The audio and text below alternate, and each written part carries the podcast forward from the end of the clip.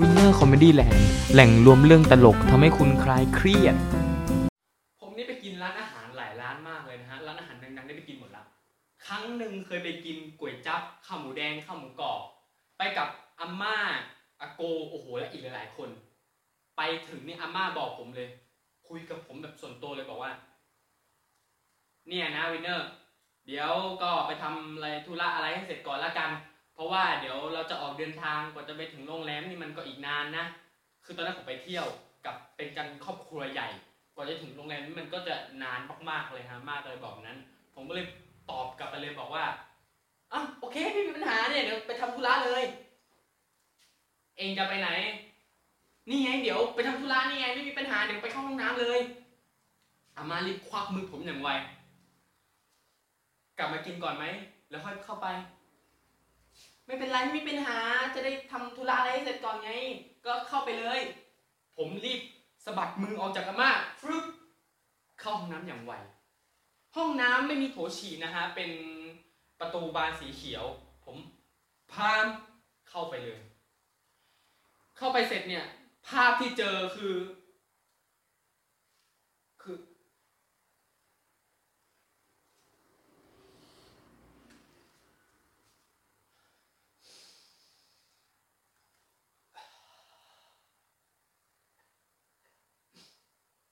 อยู่ๆน้ำตาข้างนึงก็ไหลออกมา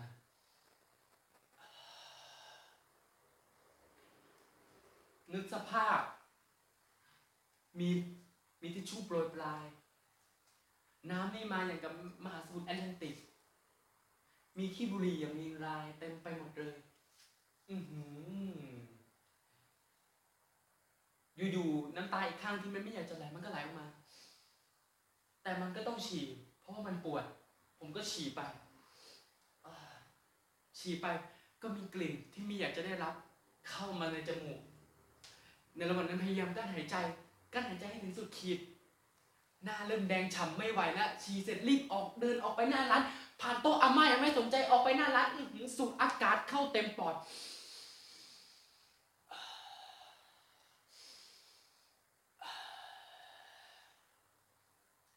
กลับมานั่งที่เดิม กลับมานั่ง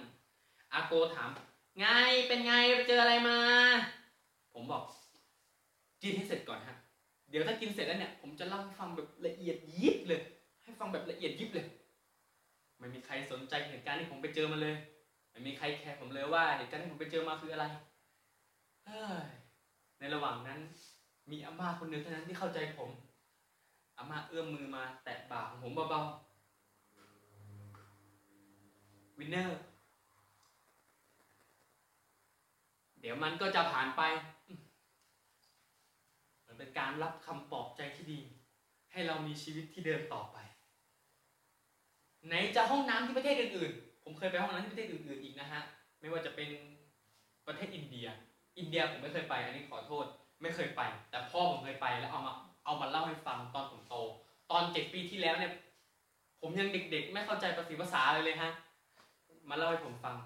ตอนโตนี่แหละเล่าผมฟังว่าครั้งหนึ่งเขาเคยเปิด YouTube สมัยนั้น YouTube ยังไม่ค่อยรุ่งเรืองเหมือนสมัยนี้นะฮะพ่อเป็นคนเดียวที่ติดโทรศัพท์ในสมัยนั้นพ่อเล่าให้ฟังว่าตอนสมัยนั้นน่ะพ่อเปิด YouTube ดูในโทรศัพท์ แล้วไปเจอคลิปคล้ายๆเป็นสารคดี Discovery พาไปดูแถวประเทศอินเดีย พาไปดูที่แม่น้ำคงคา นี่นะฮะ เราจะมาพามาดูที่แม่น้ำคงคาเลยนี่นะฮะ มาดูคนอินเดียกันนะฮะ คนอินเดียนะฮะ เชื่อนะว่า การที่เราเอาน้ำนะฮะมาแตะที่หน้าผากของเราหนึ่งทีนะฮะจะเป็นการไถ่บาปสำหรับบาปที่เราเคยทำมาทั้งหมดนะฮะนะสามารถทำให้เราขึ้นสวรรค์ในที่สุดนะฮะพอดูแล้วรู้สึกเหมือนใจเปล่งบาน คิดในใจคือ เออเราก็ทำบาปมาเยอะเหมือนกันนี่หว่าพอไม่รอช้าโทรหาบริษัทท่องเที่ยวจองจองไฟ หาไกด์เลย สุดท้ายก็ได้ไกด์มาเป็นแบบ ลูกครึ่งอินเดีย ลูกครึ่งไทยกับลูกครึ่งอินเดีย ไม่รอช้าบุกไปเลยสี่ชั่วโมงถึงพาราสีอีกสี่ชั่วโมงถึงดูไบโอ้โห ไปถึงไกด์พาท่องเที่ยวเลย พาไปดูปูชนียสถาน พาไปดูนู่นดูนี่ จน MVP คือไปแม่น้ำคงคาก่อนจะไปแม่น้ำคงคานี่รถติดหนาแน่นมาก เพราะว่าการจราจรมันหนาแน่น มีทั้งรถมีทั้งวัว วัวขี้คือหยุดนิ่งๆเลยฮะ ให้รถหยุดนิ่งๆ เพราะว่าเขาเชื่อว่าวัวเนี่ยเป็นพาหะของพระพาหนะของพระศิวะ คนก็เลยบูชากันเชื่อกัน แล้วก็ให้ความเคารพต่อวัว